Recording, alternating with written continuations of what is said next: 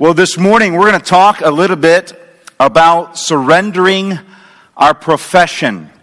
And this is a story that, or a passage of scripture that is very close to my heart. I love to preach on this passage, and I think it is one of the most relevant passages of scripture in the gospel today for our generation and our day and time.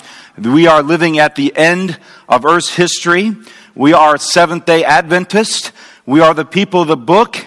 God has raised us up for a very distinct, a very specific purpose. Amen? And that is to proclaim to the world that Jesus is coming soon. And with that comes great pressure from the world to do just the opposite of that. How many would agree with that? And uh, it could be that in your workplace, it could be that in your practice, in your profession, in your office, in your hospital, wherever you are working, that there is that great pressure to hinder you from proclaiming that message. And so today's subject is going to be on that very pressure, the pressure that comes from the world to hinder God's message wherever we are, and how, by God's grace, by His strength, and by His promises, we can overcome that pressure. Amen? So let's pray together. I'm just going to invite you to bow your heads wherever you are. And I'm going to kneel this morning, and you can pray for me as I pray for you. Father in heaven, this morning we praise you and thank you for the great Sabbath day. What a joy! A day in which our hearts may be refreshed, a day in which our hearts may be recreated, rejuvenated, revived, and a day in which we find rest in our Creator and our Savior. And on this day, we cease from our works as a sign to the world that we cannot be saved by our works. And Lord, it is in this day and in this hour that we pray for the power of the Spirit of God that you may revive our minds and you may help us understand the precious treasures that are in your word. And so this morning, as we dive deep into the word, we pray that you would be here bringing comfort to our hearts where needed, bringing conviction to our hearts where needed, and bringing a transformation where needed. And so, Lord, we yield ourselves to you that you may do with us as it seems good to you during this time. And we come in Jesus' name. Let everyone say, Amen. I remember a number of years ago that I was in the Ukraine. And when I worked for Amazing Facts, we did uh, created a number of global AFCOEs. We planted AFCOEs in various places of the world to train young people and various other uh, old people. It didn't really matter which ones. We had some of both. How to be a witness for the Lord. And we established one of those schools in Ukraine. I remember that I did several evangelistic meetings over there. I remember that the uh, Ukrainian church, the conference leadership, everything we sought to do, they would tell us, oh, that can't be done here. You can't do that here. And the things that we were striving to do were what the spirit of prophecy told us to do. It told us to do health fairs and health programs. And they said, oh, people here, they won't come to that. They won't come to that. And he said, look, let's, let's try it. And so we went out to knock on doors and to invite people to talk about their health. We invited them to talk about Bible studies. We offered them Bible studies. And the church leadership there said, Oh, that will never work. People will never open the door for you. And so we went out for the first time on a Friday afternoon. And we sent about 60 students out and about 150 church members out, and they went out knocking on doors. And after about two hours, they came back and they had to quit early because they had so many people who were interested in health and they had filled their entire schedule for Bible studies. And we didn't know what to do. So they had all their slots filled on all the days that they would do Bible studies were filled in just two hours. And then we said we want to have a health expo and invite all the people the, from the meetings to come. And they said, oh, that'll never work because people here, you know, they just have a certain way of life and they're not going to be interested in any of those things. So we said, let's do it anyway. So we rented this public hall. We sent all of our people out with flyers. And uh, on the day that we had the health fair, which was just a couple of days before the meetings, The people were standing at the door all the way down the hall, down the stairs, and out the door into the streets. And literally, you could see the doors bulging because the people were pushing on the doors, ready to get in. And when they opened the doors, our, the, the, the people almost trampled our students trying to get in and, and to, the, um, to the different stations for the Health Expo. And then they, we said, well, we're going to do an evangelistic series and we're going to register people. They said, oh, that'll never work. They said, because people from communism that lived in communism would never give you their name and address. It's just fixed in their minds. And so we had our evangelistic series. Our students went out and in two weeks with the church members passed out by hand about 110,000 invitations to the meetings by hand. And the people came. We had so many people, we had to do two sessions. And we said, Oh, we're going to do visitation. And they said, Oh, people would never let you come to their homes. And so we put out a sign up sheet at the front desk inviting people to sign up to visit with the speaker. The people were knocking each other over trying to get there to sign up to do visitation. There was one particular elderly man. You know, it's, it's very interesting. I, there, there's a strong lesson in that. That there are oftentimes people would tell you that a certain thing won't work. They'll tell you, you just can't do this because the mindset of the people are a certain way. But let me tell you, Jesus came to change the mindset of people, didn't he? And as Adventists today, we can often get ourselves in a certain mindset.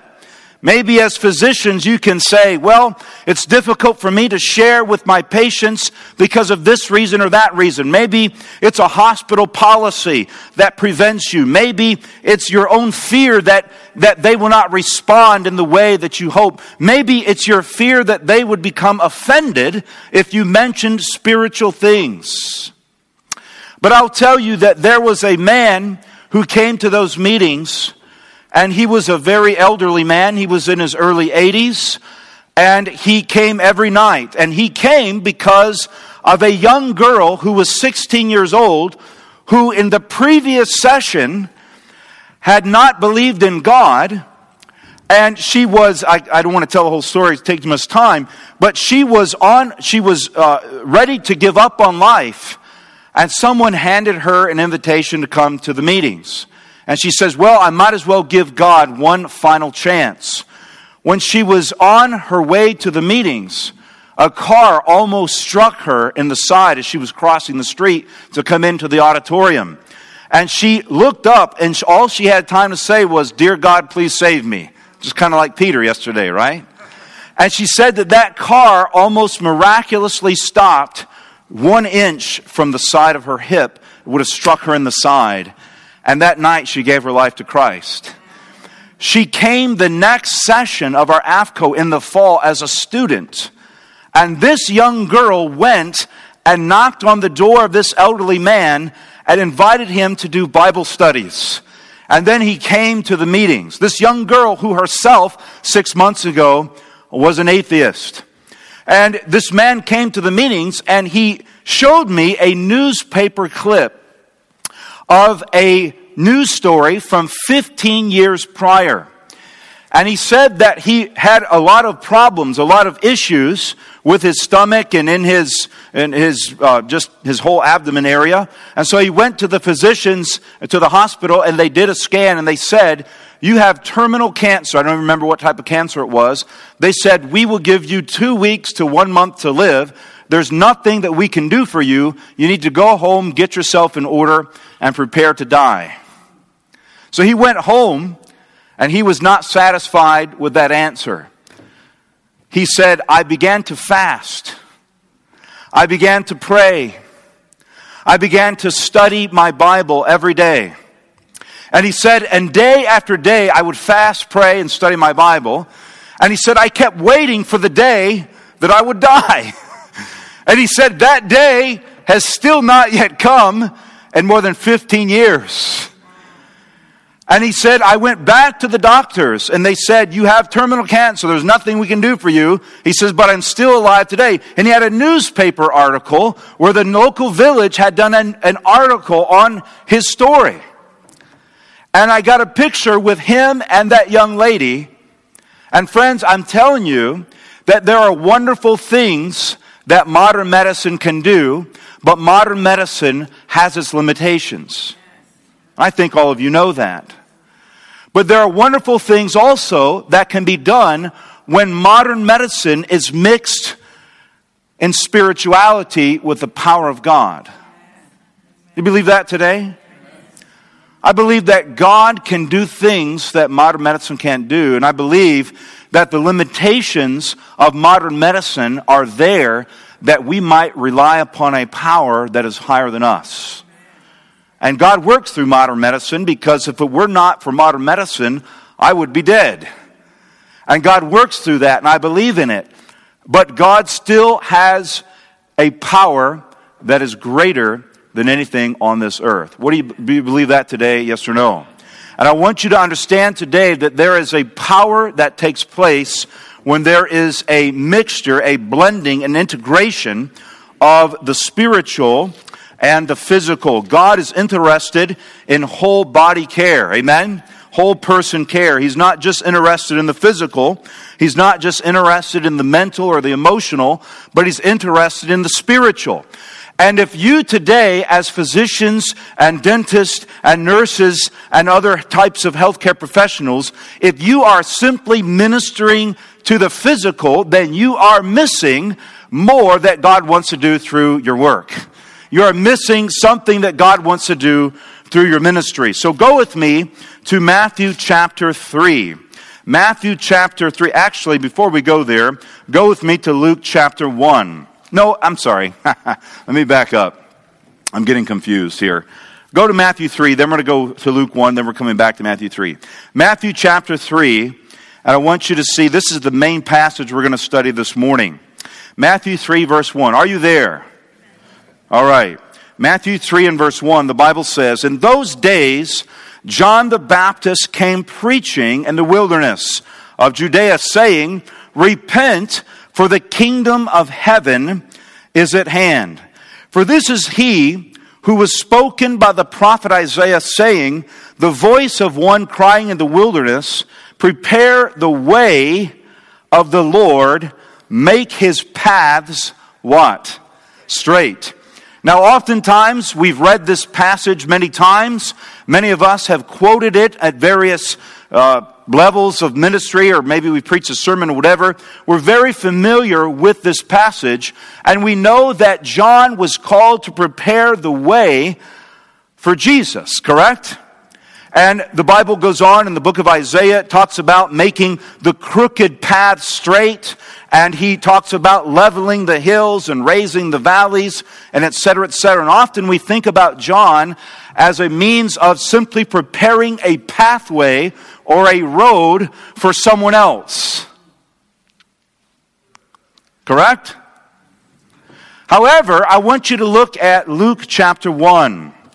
Hold your finger there because we're coming right back. We're looking at one verse in Luke chapter 1. But in Luke chapter 1 and in verse 17, I want you to know, uh, see a very important point here. John, I'm sorry, Luke chapter 1, verse 17. This is also speaking of John the Baptist.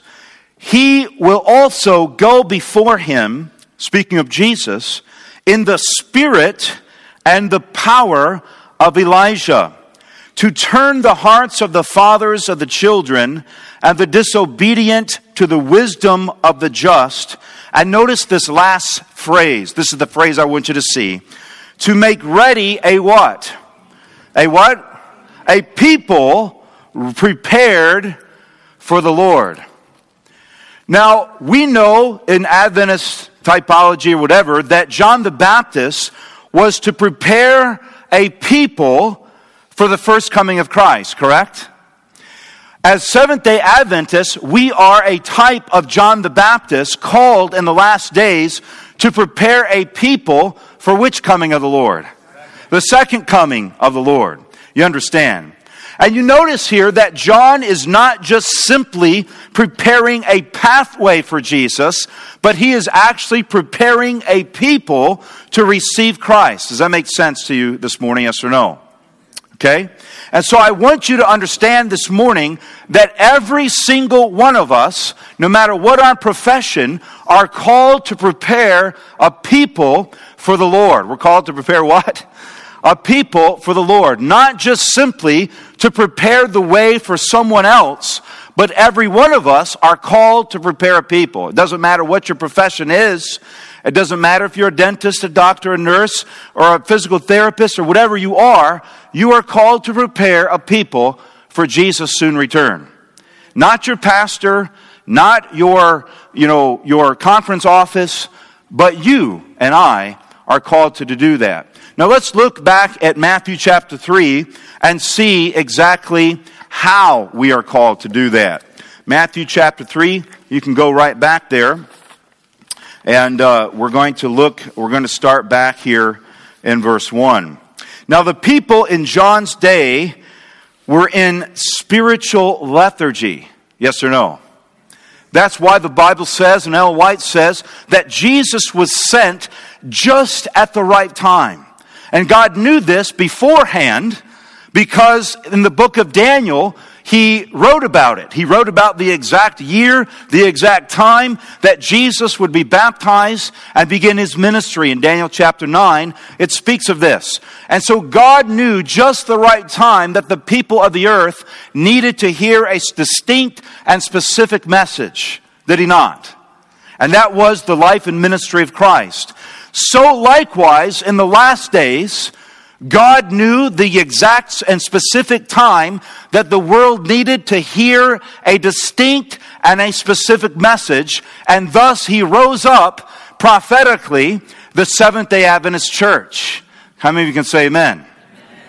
And friends, you are a part of that church, therefore, you are called to be a John the Baptist. And he spoke with such a truth that it pierced their hearts. Look with me in John, uh, Matthew 3, verse 1. In those days, John the Baptist came preaching in the wilderness of Judea, saying, Repent, for the kingdom of heaven is at hand. There was an urgency with the message of John the Baptist. He was preparing the way for Christ to be revealed within those people whom he was baptizing. Amen? He was preparing those people to receive Christ in them, the hope of glory. God would have you and I, I believe, this morning to speak the same way. What does it mean to preach a message of repentance? What does that mean? It means essentially this to tell people stuff that they don't want to hear. To tell them stuff that their hearts chafe against, to tell them stuff that their carnal natures and their carnal hearts will reel at because their life is contrary to what God would have them to live. Now, as physicians and as dentists and others, other professionals, you do this on a regular basis. You preach a message of repentance. You tell people you are overweight. You need to change your lifestyle. There is no pill for what the problem that you have. You have diabetes. You need to shift the way that you're living, right? You have a rotten tooth. You need to start to brush your teeth and floss and do all the necessary things, right? As physicians, physically, you are regularly telling people, giving people a message of repentance. Is that true? Yes or no? But let me tell you, friends, there is a deeper message of repentance that as a medical professional, God is leading you to bear. And to properly bear a message of repentance, a message of repentance is, has never been, nor is it now, in fact, it's probably less now than ever, been popular. When you tell your patients you need to do this because they've been doing this all their life, what do they do? Oh man, I don't want to do that. Can't, don't you just have something that I can take that, you know how it goes. But let me tell you, friends, a message of repentance is one that is born for a you cannot bear a message of repentance for those that you do not love. You must love the person in order to bear a message of repentance to them. Do you understand that? And you must think more of their person, their, their, their soul, than you think of their opinion of you. Do you understand that? And as physicians, you often do this already you already understand that if I do not tell this person a certain thing, their life is at risk. Are you with me? But how often we cower from doing the same thing spiritually. We are ready to give them physical care. We're ready to give them mental care. And sometimes, for those with good bedside manners, even emotional care but sometimes, how often are we actually giving them a message of repentance spiritually? Maybe you're not rebuking them for doing this or that, but you are offering them spiritual care. You are offering them Bible studies. You are offering to pray with them. You are giving them an opportunity to have a bridge into spiritual care and into spiritual repentance. Are you with, does that make sense? John bore a message of repentance. And God is calling us to do the same.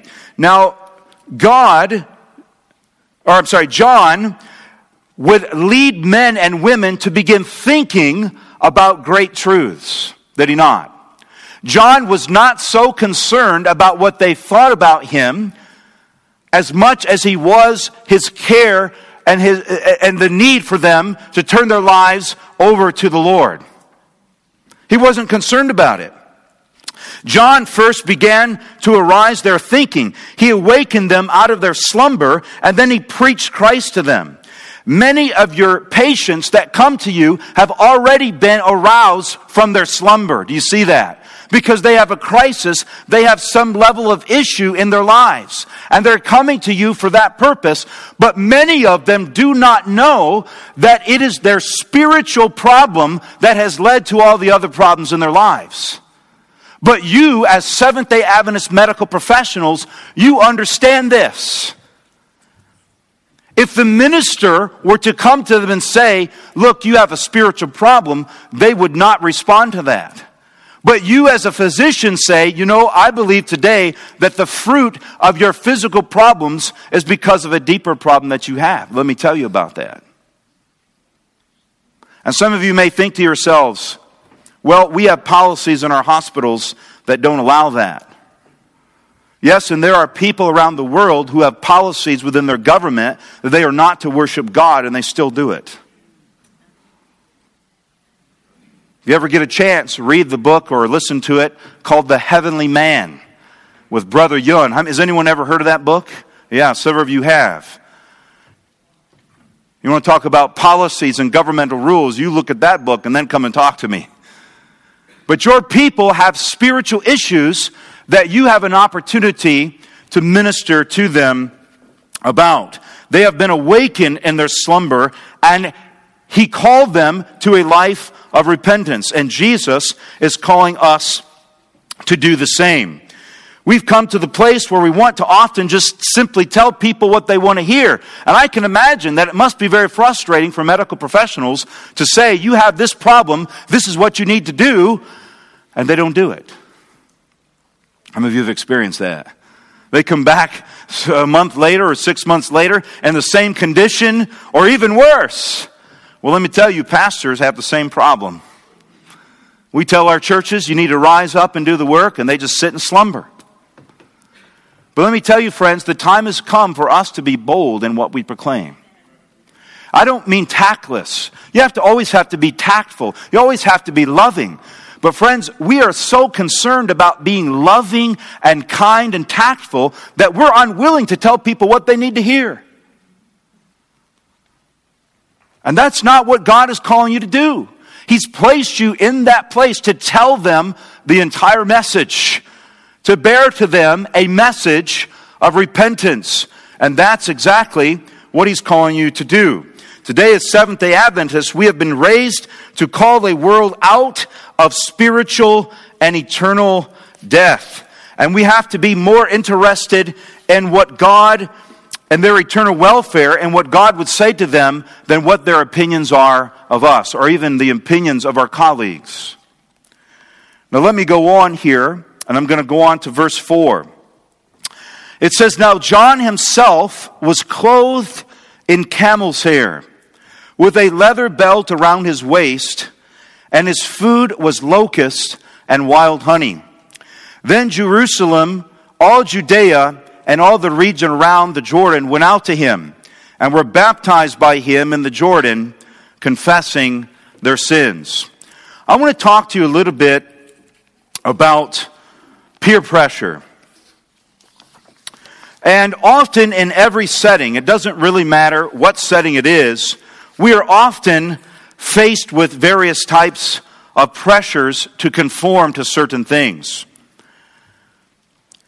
I've heard, the, I've heard it said many times that people say, if I do not live a certain lifestyle, if I do not rise up to certain social expectations, certain professional expectations, then I'm going to lose my influence with the people around me. How many of you ever heard people say that?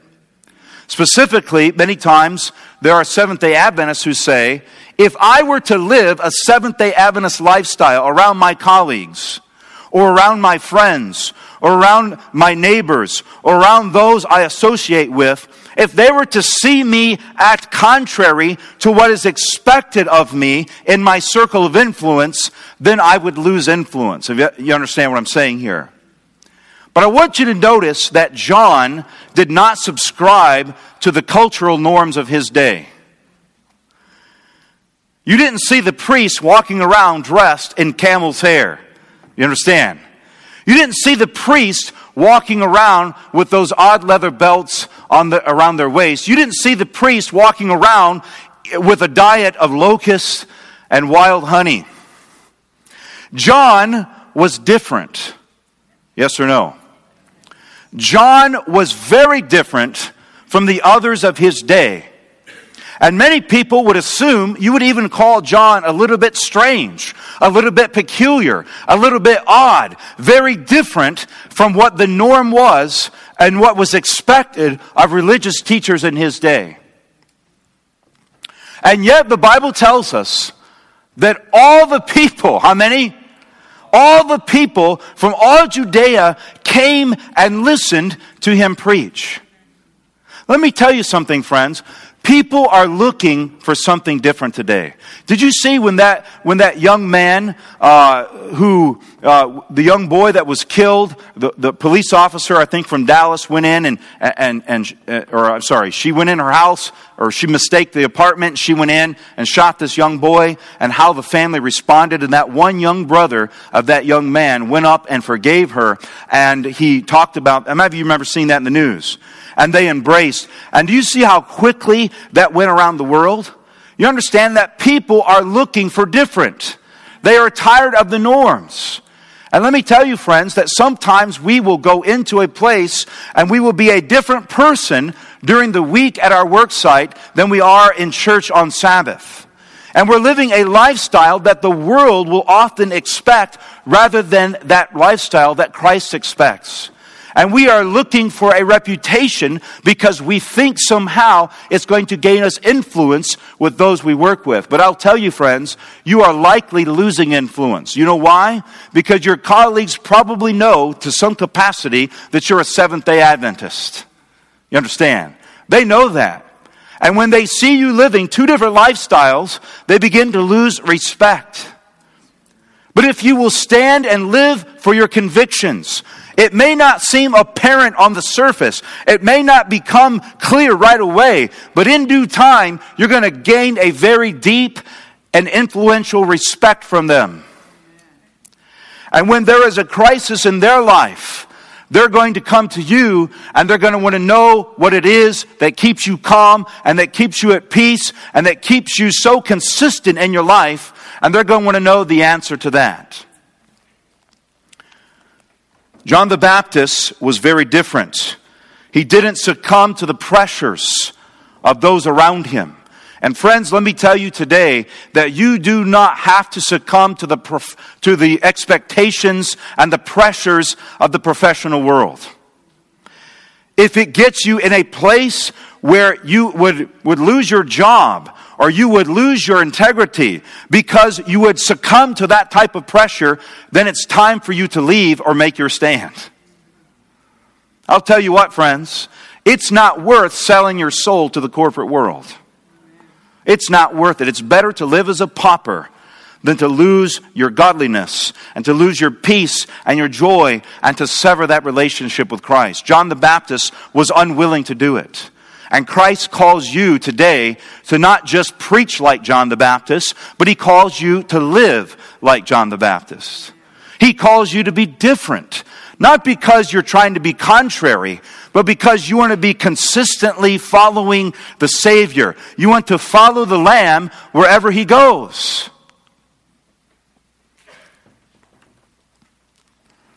John was not willing to compromise in his life. He was not willing to yield to those expectations that were demanded of him when they compromised his integrity and his relationship with the Lord. And as an influence, God led him to have an influence over all the region, and they came out and they heard John preach. John and his message wasn't just his message, but it was his lifestyle. My friends, you cannot practice medicine as if there were no Christ returning to this earth very soon. John mes- John's message said, Repent, for the kingdom of heaven is at hand. But John the Baptist also lived his life as if the kingdom of heaven was at hand. Both personally and professionally. You must give an account for your patients, just as the minister must give an account for his flock and the parent for their children.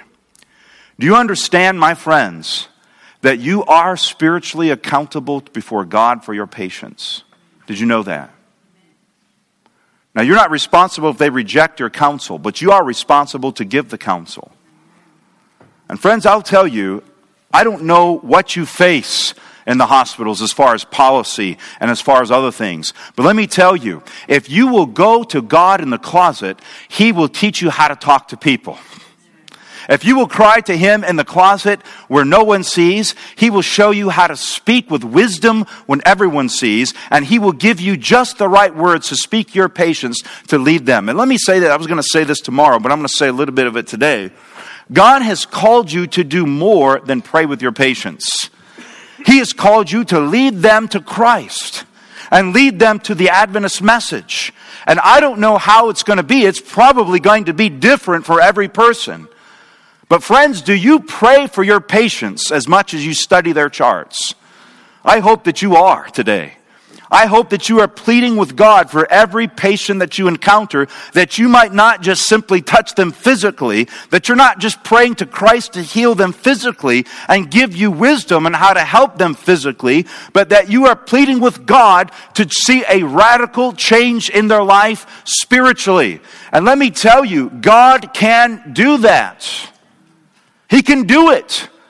And if he hasn't been doing it through your ministry, it's probably not simply because of the hospital policies. It's because you have compromised in your own life. And you have been unwilling to let God use you in the fullness of the capacity of the ministry of medicine. Because I'll tell you, friends, everywhere I go, there are people spiritually hungry. And that multiplies intensely in the hospital room. You understand this? You have, a, you, have, you have better interests in your office than the minister can find in the community. You have them coming to you. I remember when I was sick in the hospital, and I had my cancer issue. And I was in there receiving a treatment, and I was in the room next to a man, and uh, he was an elderly man. He was dying from pancreatic cancer. He had only weeks to live. And as I began to talk to this man, he began, he was telling me about his life and he was telling me about, you know, how he grew up and the life that he had lived. And he was telling me the mistakes that he had made and the regrets that he had, the joys and the memories that he remembered. And I remember he, you know, and I understood that, that he was doing this because he was at the end of his life. And then after probably 45 minutes, he says to me, so what, what, is, what, is your, what do you do? What is your story? And I said, Well, I'm a minister of the gospel. He said, You are? I said, I am. He said, Well, what church do you go to? I said, Well, I'm a Seventh day Adventist pastor. He says, You can't be serious. I said, I am serious. He said, I used to go to the Adventist church. He said, My wife was a member and I attended, although I never joined. And he said one of his fondest memories was that the church used to have a Christmas play every year. And he said for about 10 years, I was the voice of God in the play. Is what he told me. I thought, wow. And then he looks at me and he says, Over the years, I drifted away from God. Over the years, I, I began to get busy with the affairs of life. Over the years, I became overly obsessed with my job and, and, making money and, and buying a bigger house and, and all these, building my retirement and all these things. And he said, and then I was struck with pancreatic cancer. And he said, now I'm lying in this bed, looking back over the years that I missed with my family and over the years that I missed with my friends. And then he asked me this question he says, Do you think that it's too late for me with Jesus? Do you think that there's still hope for me? Do you think that God would still receive me if I wanted, if I wanted to come back to Him? And I thought, this is the golden opportunity of the ages. And by the grace of God, I shared some scripture with him. And we had a prayer, and that man received Christ once again into his life. And his whole face was different. His whole face was lighted up. He was joyful. He was cheerful. He said, Brother, whether I have two weeks, two days, or two years to live, I'm going to spend every day rejoicing. And I'm going to tell my family about Jesus.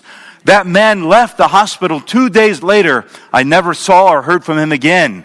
But I knew that his life was secure in Christ. You understand, friends, how many of your patients do you think it's possible have been laying in their beds or, or in their sick beds or in their death beds, hoping and wishing that Christ would come to them one more time? that Christ would give them one more opportunity, that they could make themselves right with Him, but they were not sure if they would receive Him, if He would receive them. And how many times have you possibly neglected to offer them that hope? My friends, today, I can assure you that if I were a physician and it meant for me to risk my job versus risking that person's eternal life, I can tell you that I'd be filing for unemployment the next day. Because the eternal things are so much greater than the temporal. People throughout the ages have risked more than you will risk in your job to tell others about Him. People have risked their lives. And God is calling you today to be John the Baptist to these people. He's calling you not to compromise in your personal life. He's calling you not to compromise in your professional life. He's calling you not to compromise in your spiritual life. He's calling you not to compromise in fear of what they might say or how they might respond or what they might say to get you in trouble. But friends, today take the risk. And if you experience the consequence, but you're faithful to God, He will then put you in a place where you can do that on a regular basis. John the Baptist was not just simply preparing a path for the Lord, he was preparing a people for the Lord. His message was a message of repentance. We are not to impress the people that we work with with our own reputation, but rather we are invite, to invite them with Christ's reputation. Are you with me this morning?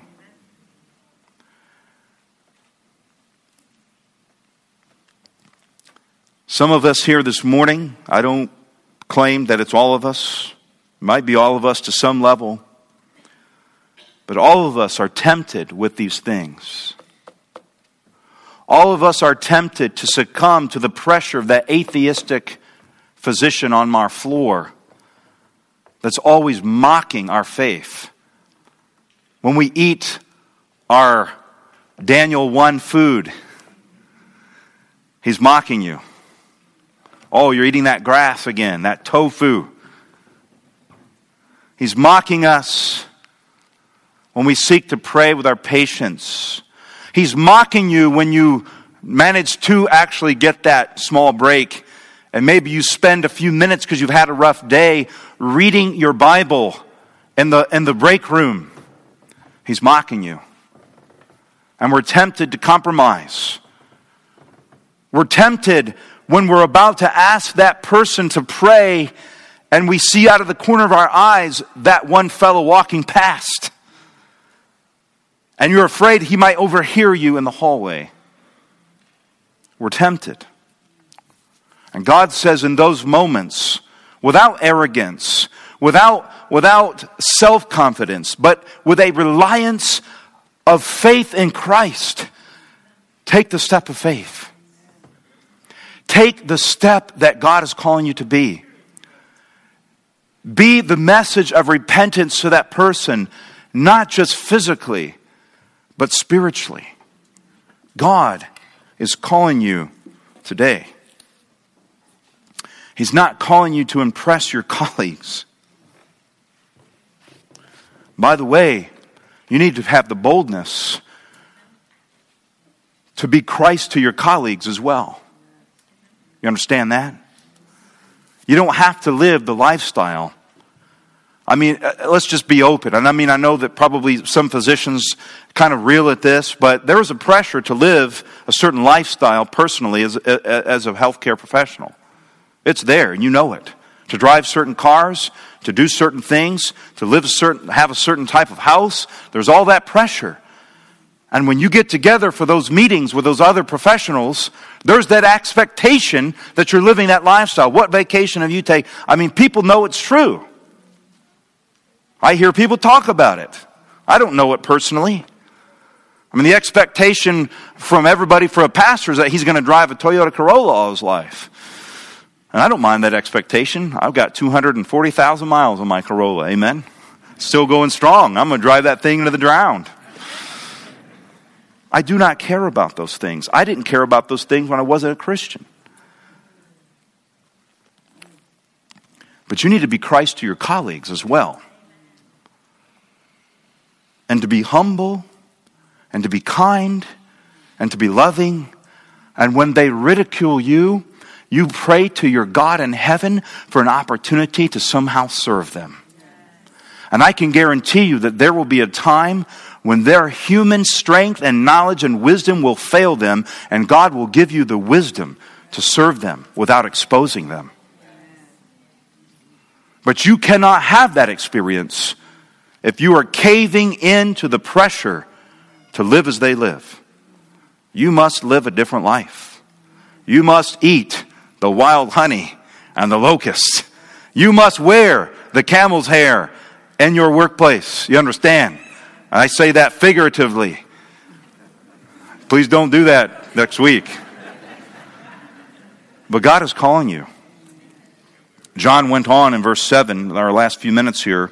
Verse 7 But when he saw many of the Pharisees and the Sadducees coming to his baptism, he said to them, Root of vipers. It's not exactly what you want to say to your baptismal interest. Those that come to be baptized into the Adventist church on a Sabbath, you don't say, You dirty little snakes in the grass. Right? That's what John said. Who warned you to flee from the wrath to come? Therefore, bear fruits worthy of what? He didn't just call them to repent and continue in the same way they had. He called them to bear fruits of repentance. And verse 9 Do not think to say to yourselves, We have Abraham as our father. I say to you that God is able to raise up children to Abraham from these stones. And even now the axe is laid to the root of the tree, and therefore every tree that does not bear good fruit is cut down and thrown into the fire. I indeed baptize you with water unto repentance, but he who is coming after me is mightier than I, whose sandals I am not worthy to carry. He will baptize you with the Holy Spirit and fire. My friends, today, John rebuked the Pharisees and the people of his day when he said, Do not think that you have Abraham to call upon as your father. Do not think that your linear and family heritage is going to be the thing that saves you. Because unless Christ is living within your heart, unless Christ is revealing himself to the world around you through you, then your spiritual heritage means nothing and it will be thrown into the fire. It doesn't matter if you were raised in the church. It doesn't matter if your father and your grandfather or your mother and your grandfather were all good Adventist physicians. If there is not fruit of Christ in the life, then the Adventist heritage means nothing. It means a one way ticket to destruction. Because he says, There is coming one who will baptize you with the Spirit of God. Because your heritage and your lineage is not enough. It is not enough. To be a good Adventist physician or medical professional who doesn't eat pork, who doesn't do this and doesn't do that. To refrain from evil does not save you because the Pharisees refrained from much, all kinds of evil. But the living Christ must be in you, and if he is in you, you will not be able to hold your peace. You will speak on his behalf if he's in you. Bear fruits worthy of repentance. My friends, let me tell you.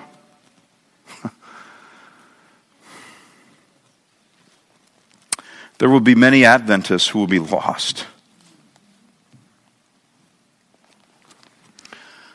Because they trusted in their heritage rather than the Holy Spirit. There is nothing wrong with Adventist heritage. It's a wonderful thing. You understand this? It's a thing to be happy about. It's a thing to be in a godly way proud of. It's a thing to be thankful for. But do understand this and understand it well. Then, when it comes to the judgment, your medical profession means nothing. And I say this kindly and sweetly. And I say it out of love because I'm bearing a message of repentance for you, and I care more about you than your opinion of me or what you think I might have said. But your medical degree means nothing in the judgment. How many people you got well means nothing in the judgment. What matters is how many people did I bring to Christ? And did I know, first of all, did I know Christ myself? Was he real to me? And did I make him real to my patients? I'm not saying your salvation is based upon if you save people or not. That's not what I'm saying. But if you are saved, you will save other people.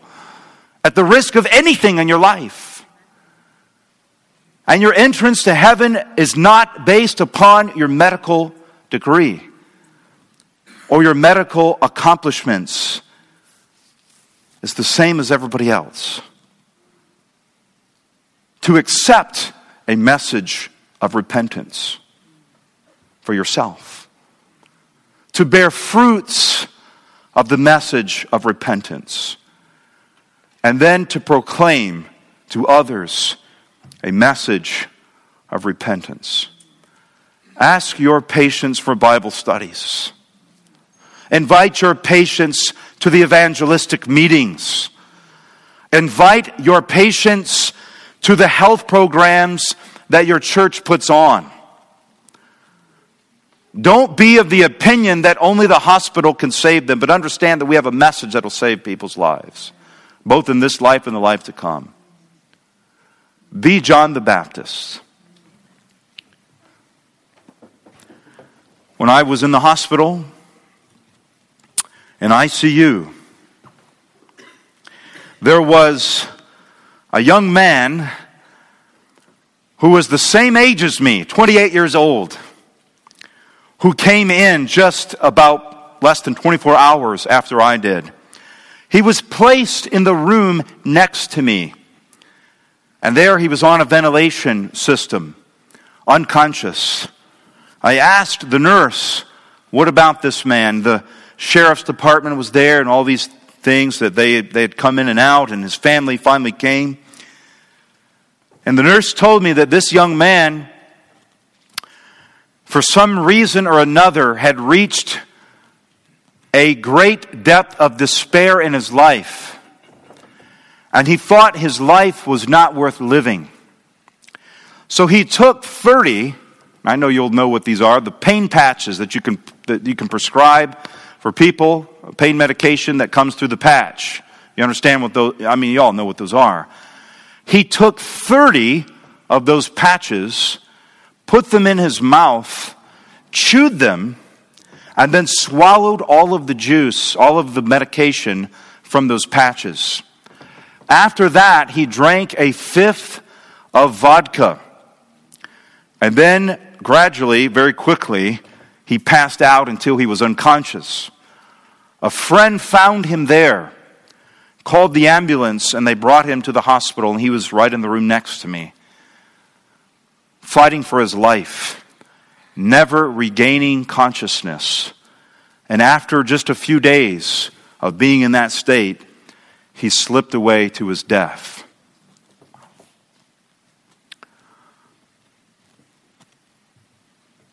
I don't know what drove that young man to that place.